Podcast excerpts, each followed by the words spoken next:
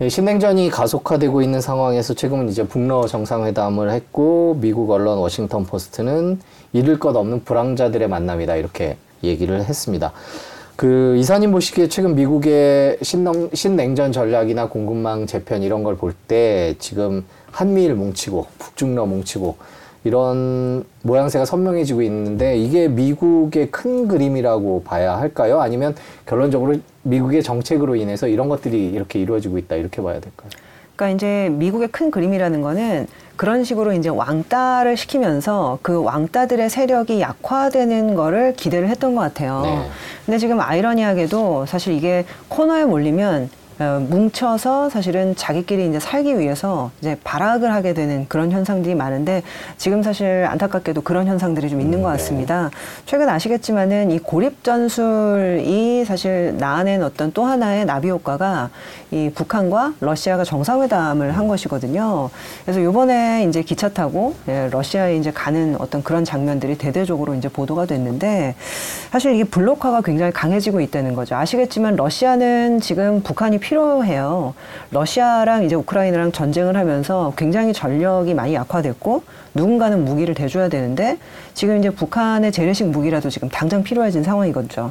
그래서 어떻게 보면 북한은 러시아한테 우리가 도움을 줄 수 있다라고 생각을 하게 된 거고, 근데 제 중요한 거는 북한 입장에서는 지금 체제 유지를 위해서 기본적으로 에너지가 필요하고 식량이 필요한데 그 에너지와 식량을 러시아가 사실은 맞춤 형태로 줄 수가 있는 상황이 된 거죠.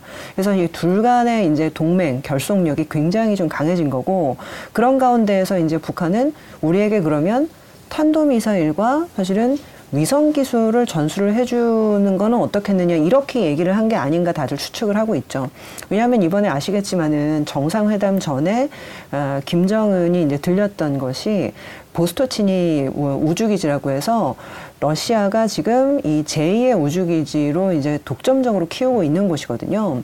원래 이제 러시아의 첫 번째 우주기지가 1950년대 이제 스푸트니크 쇼크로 네. 굉장히 유명하잖아요. 이 인공위성을 발사했던 기지가 지금 카자흐스탄에 있습니다. 그래서 그 당시는 이제 러시아가 소련 연방으로 이제 묶여 있었기 때문에 그 우주기지를 중심으로 해가지고 뭐 인공위성도 발사하고 미사일 뭐 개발도 하고 그랬었거든요. 지금은 이제 카자흐스탄이 남의 영토이기 때문에 사실상은 그래서 이제 우리가 새로운 우주기지가 필요하다라고 해가지고 한 10년 전부터 이 보스토치니에다가 대규모 우주기지를 건설을 했거든요. 지금 대략적으로 지금 밝혀진 내용으로 보면 우리나라 이제 나로 우주센터에 한 100배 되는 규모라고 얘기를 네. 하고 있고요. 근데 이제 여기를 방문을 했다라는 거는 결국에는 우리가 줄 수 있는 거를 보여준 거죠. 그래서 이제 탄도미사일 기술 그리고 위성 기술 이런 것까지 우리한테 전수를 할 테니까 우리한테 붙어라 라고 한 거라서 사실상 이게 이제 왕따를 시키겠다라는 전략이 왕따끼리 뭉치게 되는 사실 그런 상황으로 지금 가고 있기 때문에 지금 이 글로벌 블록화는 더욱더 강화되고 있다. 이렇게 보셔야 될 것 같습니다. 이 보스토치니 우주기지가 네. 러시아 그 루블화의 지폐 뒷면에도 새겨져 있어요. 네. 그래서 이제 뒤집어 보면은 그 우주기지에 대한 그 사진이 이렇게 실려 있거든요. 음. 네네. 거기를 갔다라는 거는 그만큼 상징적인 거고 첨단 기술 이전에 관한 얘기가 나오니까 미국 입장에서는 좀 곤혹스러운 것 같긴 합니다. 바로 경고를 했고요. 네네. 최근에 이제 신냉전 이후에 미국이 말씀해주신 대로 이런 첨단 기술에 대해서 좀 예민한 것 같아요. 그러니까 미국의 AI, 반도체, 이런 우주 기술 이런 것들에 대해서 이제 예민하게 막고 북중러 쪽에는 그게 흘러 들어가지 못하도록 하겠다. 이런 게 미국의 핵심 전략이라고 봐야겠죠. 네, 그렇죠. 지금 미국 같은 경우에는 이게 이제 힘에 의한 평화라고 해서 네. 압도적으로 사실은 기술력 그리고 압도적인 군사력 이런 것들을 이제 보유함으로써 감히 우리에게 이제 덤비지 못하게 하는 음, 네. 그 억지력 위주로 항상 모든 전략들을 짜왔거든요.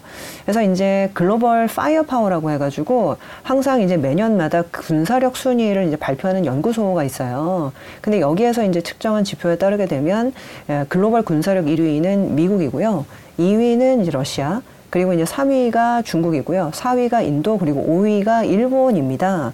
근데 이제 중요한 거는 1위와 2위의 격차가 굉장히 크다라는 부분이 아주 중요한데 아시겠지만 이제 뭐 남자분들 이제 뭐 이게 뭐 항공모함을 몇 대 가지고 있냐 이런 얘기 많이 술자리에서 네. 하시더라고요. 네. 근데 이제 미국이 현재 항공모함을 이제 20척 이상 보유를 하고 있습니다.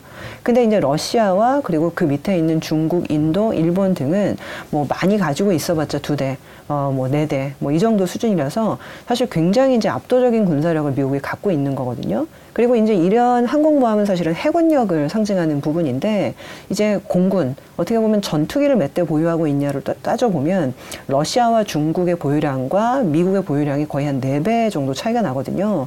근데 지금 러시아 같은 경우에는 사실 우크라이나랑 전쟁을 하면서 이 군용기를 굉장히 많이 손상을 입었기 때문에 사실상 전력이 굉장히 많이 약화가 돼 있을 거고 그러다 보니까 지금 이 압도적인 군사력을 유지를 하기 위해서 미국은 전력 투구를 해야 되는 상황인데 뭐 이게 사실은 그럼 기술력이랑 무슨 차이냐 무역 분쟁이랑 무슨 상황이냐 뭐 이렇게 물어보실 수 있는데 아마 잘 아시겠지만 AI나 사실은 반도체라는 거 자체가 지금은 우리는 그냥 단순한 예, 테크 기술이라고 생각을 하는데 이것이 이제 군사 발전과 내지는 이제 군사 경쟁에서 가장 기초적인 어떤 기술이었습니다. 아시겠지만 이제 2차 세계 대전 때 뭐 최근에 이제 오펜하이머라는 영화가 굉장히 네. 유행했었는데 그 오펜하이머의 주인공이 아시겠지만 이론 물리학자잖아요.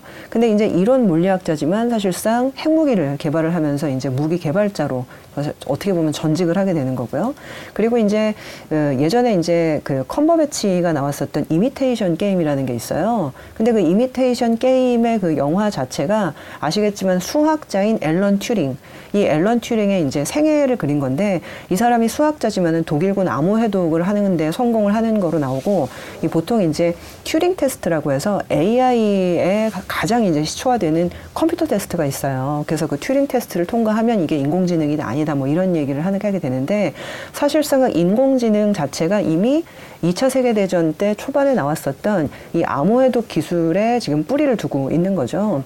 그래서 이 반도체와 AI의 부상을 막는 것이 동맹국들의 이 전력이 올라오는 부분에 대해서 가차, 가장 이제 기초적인 부분이라고 미국은 생각을 하고 있기 때문에 이 싹이 돋아나기 전에 잘라야 된다는 생각을 갖고 있는 것 같아요. 그래서 어찌 보면 지금 현재 이러한 어떤 미국의 지금 군비 경쟁, 기술 경쟁 이런 부분들이 전방위적으로 지금 확산될 가능성이 저는 굉장히 높다라고 생각을 하고 있습니다. 그럼 중국에 대해서 지금 최근에 이제 미중 갈등 과정에서 반도체나 이런 처- AI나 이런 첨단 기술에 대해서 극도로 예민하게 반응하는 이유도 궁극적으로는 이런 군사력과 관련이 있다 이렇게 해석해도 될까요? 네, 저는 그렇게 보고 있습니다. 뭐 최근 아시겠지만은 이제 뭐 AI 얘기가 굉장히 많이 나오고 있는데 이 AI 연산에 필요한 반도체를 만들려면 4나노 미만의 아주 이제 미세 공정이 필요하다라는 네. 거는 다 알고 계시는 사실이잖아요. 근데 지금 현재 4나노 미만의 반도체를 이제 상용화하고 그리고 이제 편하게 생산을 할 수 있는 기업이 몇 안 되고 그 중에 하나가 사실은 TSMC입니다. 근데 이제 이 TSMC가 사실상 대만에 공장이 있고 뭐 지금 일본에도 짓고 미국에도 공장이 있긴 하지만은 사실 대만 생산량이 상당히 많기 네. 때문에 대만을 누가 가져가느냐가 굉장히 좀 중요하다는 얘기가 많이 나오잖아요. 그래서 이제 얼마 전에 신문을 보니까 대만 정치인들이 TSMC 그 임원진들한테 아예 공개적으로 해외에다가 공장을 짓지 말라고 요구를 하고 있다 이런 얘기를 봤어요. 왜냐하면 이제 TSMC를 대만에서는 호국 신산이라고 부른다고 하더라고요. 나라를 지키는 신성한 산이다라고 해서 이제 호국 신산이라고 불리는데 호국 신산인 TSMC가 일본에 공장을 짓고 미국에다가 공장을 지으면 그 호국 신사는 대만을 떠나게 된다. 그러면 누가 우리나라를 지켜주겠느냐라고 하면서 TSMC가 바깥에다가 공장을 짓지 말아야 된다는 논리를 정치인들이 핀다고 하더라고요. 그래서 사실상 TSMC는 지금 이러지도 못하고 저러지도 못하는 상황인데 이게 사실은 대만이 이 TSMC 말고도 굉장히 독특한 지정학적인 어떤 부분들이 여러 가지가 있습니다. 인천 상륙작전으로 굉장히 유명하신 그 메가 게라드 장군이 대만을 놓고 이런 얘기를 했다 하더라고요. 대만은 어, 영원히 가라앉지 않는 항모다라고 해서 불침 항모. 결국에는 가라앉지 않는 항공모함이라는 거죠. 그래서 이제 대만 자체가 이제 바다에 이제 둘러싸여 있는데 그 다마 대, 그 바다의 파고가 굉장히 높아가지고 사실은 상륙 조건 자체가 굉장히 좋지 않고 상륙을 할 수 있는 항구 자체가 아주 제한되어 있다 하더라고요. 근데 거기에다가 지금 대만을 아마 가보신 분은 느끼시겠지만은 타이베이는 그래도 비교, 비교적 평지예요. 근데 이제 타이베이는 북쪽이고 남쪽으로 내려가는 타이난 쪽은 정말 사실은 험준한 산맥과 사실은 산으로 이루어져 있거든요. 그러다 보니까 이제 상륙을 한다라고 해도 사실상 쉽지 않고 한다 해도 이거는 거의 자살행위다라는 얘기가 있는데 결국에는 그래서 이런 어떤 군사적인 압도적인 지형을 보유하고 있는 대만을 누가 보유하고 있느냐 이게 어떻게 보면 안보에 굉장히 좀 중요한 부분이거든요.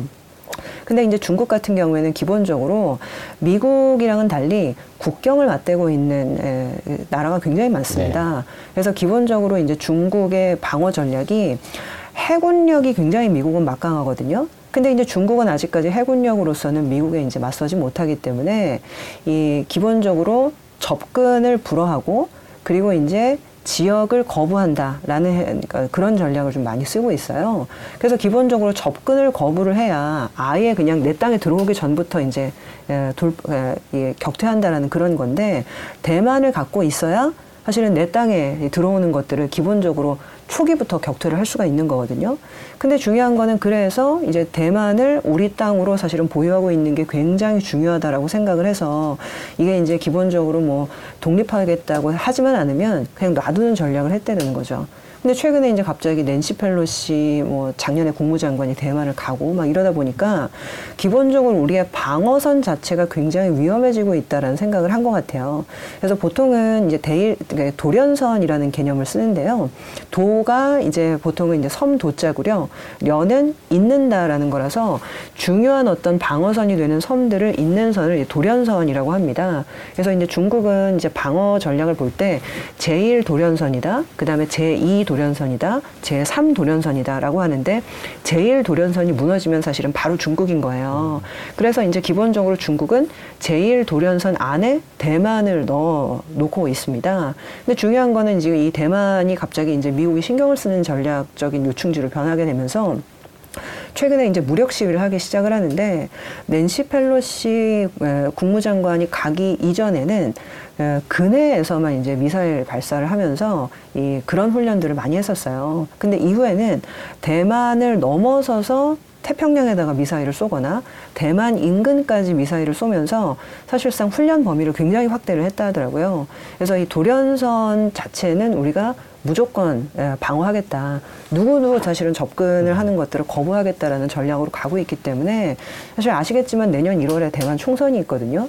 그래서 이 총선에서 아직까지는 지금 이제 중국에서부터 독립을 해야 된다라는 이제 민진당이 아직까지는 예, 우세한 상황이긴 한데 이 정치권의 어떤 흐름들을 좀 잘 볼 필요가 있을 것 같습니다. 미국의 신냉전 전략을 짚어보고 있는데 일단 미중 갈등에 있어서 중국을 봉쇄하는 그런 얘기를 저희가 했습니다. 타이완 얘기를 해봤는데요. 최 베트남 얘기까지 좀 여쭤볼게요. 도련선이라고 중국이 표현을 하고 있는데 미국은 또 일본에서 타이완, 필리핀, 베트남까지 이어지는 선을 이어가면서 이제 중국의 태평양 진출을 막고 싶어 하는 것 같아요. 최근에 미국과 베트남이 경제 협력을 확대하겠다라는 기사가 나왔습니다. 그러면서 베트남이 어, 베트남과 함께 손을 잡고 탈중국 공급망을 구축하겠다. 바이든 대통령이 그렇게 얘기를 했는데 이런 전략 베트남까지 또 필리핀도 그랬고요. 바이든 네네. 대통령이 이런 중국을 봉쇄하기 위한 나라들과 손을 잡는 전략을 어떻게 이해를 해야 될까요? 네, 사실 이것도 그 사실 아까 말씀드렸던 이 제1 도련선과 조금 더 확장돼서 연관이 되어 있는데요. 이 도련선이라는 것들은 중국의 본토 방어선을 구축하는 가운데서 나온 개념인데요. 중국이 이제 방어만 하는 것이 아니라 공격적인 개념도 갖고 있습니다. 네. 그래서 그 혹시 진주 목걸이 전략이라는 얘기를 들어보셨는지 모르겠는데요. 중국이 현재 이 필리핀과 내지는 이제 인도네시아의 말라카 해협 거기를 넘어서서 이제 파키스탄 그리고 인도 여기에다가 거점 항구들을 지금 만들고 있는데요. 이 거점 항구들을 연결 연결해 보면 마치 여자가 진주 목걸이를 하고 있는 것과 굉장히 유사하다라고 해서 진주 목걸이 전략이다라고 많이 부릅니다. 그러니까 항구가 하나하나가 다 진주의 역할을 하고 있는 거죠. 네. 근데 그 진주 목걸이 전략이 시작되는 지점이 사실상 필리핀과 베트남 그 사이의 해협이에요. 그러다 보니까 이제 중국은 어찌 보면 사실은 그게 굉장히 전략적인 중요 요충지가 되는데 미국은 이제 이 진주 목걸이 전략에 대해서 굉장히 잘 알고 있기 때문에 진주 목걸이 전략에 대응해서 이제 미국도 하나의 전략을 지금 세우고 있는데 이거를 다이아몬드 전략이라고 하거든요.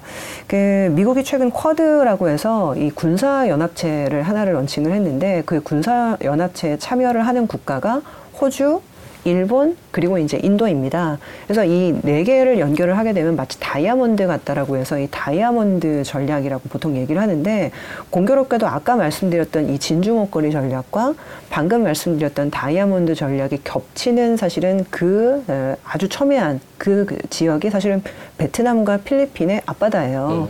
거기에 사실은 지금 미국의 해군 기지 그리고 공군 기지 이런 것들이 다 몰려 있기 때문에 사실상 베트남을 우리 편으로 만든다라는 것들은 단순한 지금 중국을 대신할 공장 공급망 이런 부분들을 확보한다라는 경제 사실은 공동체뿐만이 아니라 어찌 보면 군사 요충지까지 사실은 의미를 하고 있다라는 거죠. 네, 그래서 바로 얼마 전이죠. 그래서 바이든 대통령이 지금 베트남에 방문을 했었는데 거기에서 일단 베트남의 지금까지의 그 협력자적인 위치를 아시겠지만 두 단계 격상을 한 건 아실 겁니다. 지금까지는 그냥 포괄적 동반자의 개념이었는데 네. 여기에다가 한 단어를 더 붙였어요. 포괄적인 전략적인 동반자다. 결국에는 지금까지는 사실은 그냥 포괄적으로 협력만 한다라는 거였는데 이제는 전략적인 부분까지 공유를 하는 동반자라고 해서 두 단계 위치를 격상을 한 거는 사실은 베트남에 대해서는 우리가 가만 보지 않고 적극적으로 껴안고 가겠다라는 것들을 얘기한 거라서 사실상 이것을 단순히 경제적으로만 보지 않고 군사 안보까지 사실은 확대해서 보고 있구나 그런 생각을 좀 하게 됩니다. 뭐 미국 경제 얘기를 안 할 수가 없는데요. 최근에 미국 경제 상황은 어떻게 진단을 하고 계신지요? 이게 사실 나쁜 부분도 있고 좋은 부분도 있는데 전체적으로 보면 사실 상당히 좋은 것 같아요.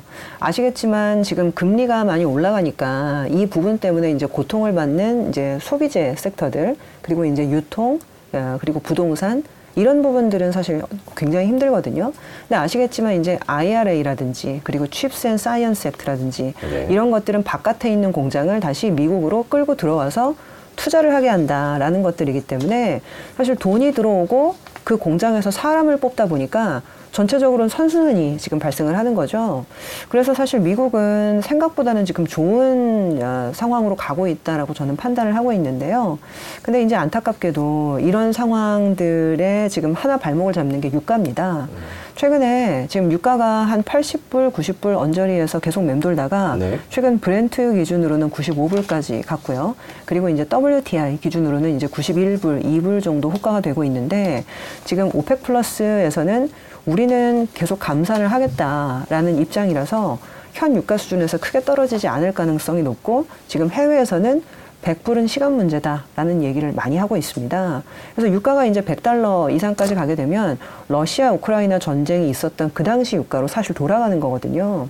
그렇게 되면 사실은 유가만 올라가는 게 아니라 물가가 올라가게 되고요. 그리고 물가가 올라가게 되면 자연스럽게 채권 금리가 현재도 굉장히 높은데 사실 더 올라가게 되는 거죠. 그래서 저는 사실은 미국 경제에 대해서는 사실 선순환 루트를 타고 있다라고 생각을 하는데 단기적으로는 이거보다 금리가 더 높아졌을 때 그리고 떨어질 거다라고 다들 기대를 하고 있었거든요. 연초에는 분명히 연말 가면 금리 인하할 거다. 근데 약간 그게 아닌 것 같으니까 그럼 내년 상반기에는 할 거다.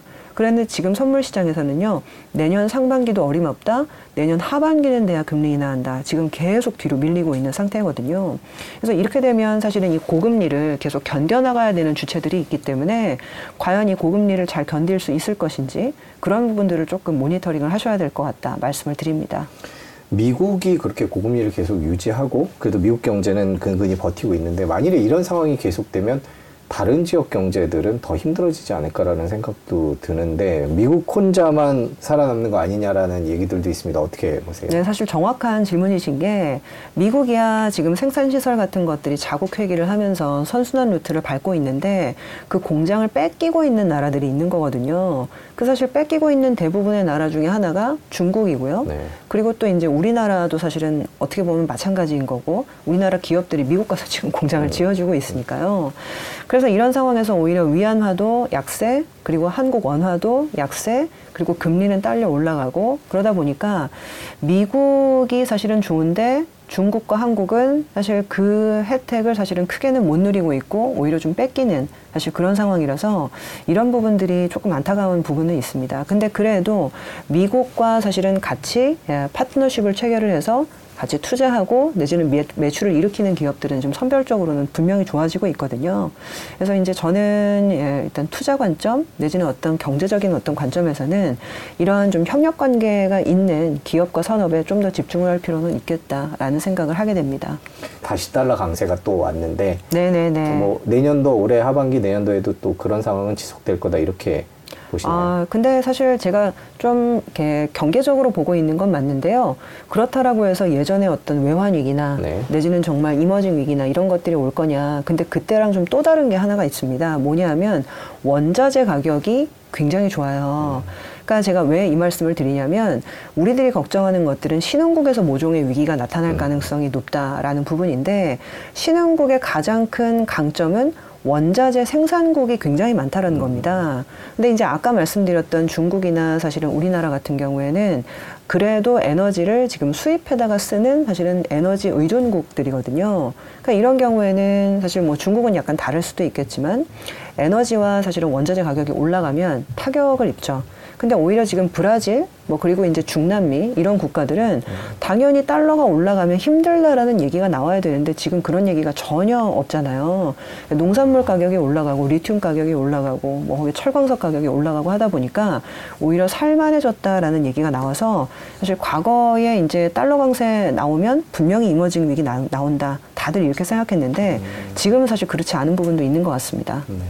미국은 항상 이인자를 이인자가 쫓아오면 그거를 네. 밟았다 이런 얘기를 합니다. 일본도 그랬고 독일도 그랬다고 얘기를 하는데 중국은 생각만큼 잘 안 되는 것 같아서 요즘에 신냉전 상황에서 더 세게 더 강하게 제재를 한다 이렇게 얘기들을 합니다. 보시기에 미국이 지금 하고 있는 방향으로 하면 중국에 관해서 심대한 타격을 줄 수 있다 이렇게 보세요. 어, 사실 저는 중국이 사실은 홀로 서기를 했다라고 하게 되면 오히려 사실은 미국의 제재에 쉽게 무너졌을 것 같아요. 근데 지금 보면 아까도 처음에 이제 북한 그리고 러시아의 정상회담 뭐 이런 것들 말씀을 하셨는데 그 사실 어떻게 보면 미국은 이제 그런 국가들을 이제 rogue state라고 해가지고 어, 좀 이게 뭐 위험한 악당들, 악당 국가들 뭐 이런 식으로 해서 묶어서 얘기를 많이 하잖아요. 뭐 이란까지. 근데 이제 이런 국가들끼리 사실은 뭉치고 그리고 협력하는 어떤 그런 형태가 나타나면서 오히려 지금 어렵지만 사실은 그것들을 극복할 수 있는 루트나 채널들이 굉장히 좀 많이 생기는 양상으로 가고 있거든요. 그래서 저는 사실 굉장히 좀 재밌는 표현을 들었는데 최근에 이제 중국이 러시아랑 같이 미국의 제국주의에 맞춰서 그러니까 맞서서 우리는 어, 이거를 응전을 해야 된다 이렇게 얘기를 했더라고요. 근데 일반적으로 이제 우리의 생각은 러시아랑 중국이 제국주의 아니냐 보통은 이렇게 생각을 하거든요. 근데 이제 중국은 오히려 미국이 제국주의다. 이 제국주의란 뭐냐면 자신의 어떤 영토나 영해 바깥에서도 위력을 행사하려고 하는 것들을 보통 제국주의라고 얘기를 하잖아요. 근데 이제 중국 입장에서는 내 나라 내 땅 그리고 대만 여기는 사실은 다 내 건데 왜 미국이 영토 문제에 간섭을 하냐 이렇게 하면서 미국을 제국주의라고 표현을 하더라고요. 근데 거기에 지금 북한과 내지는 러시아 이런 나라들이 동조를 하고 있는 것들도 상당히 재미있는 포인트고요. 그래서 아무래도 쉽게 끝나지는 않겠다 이런 생각이 저는 좀 들더라고요.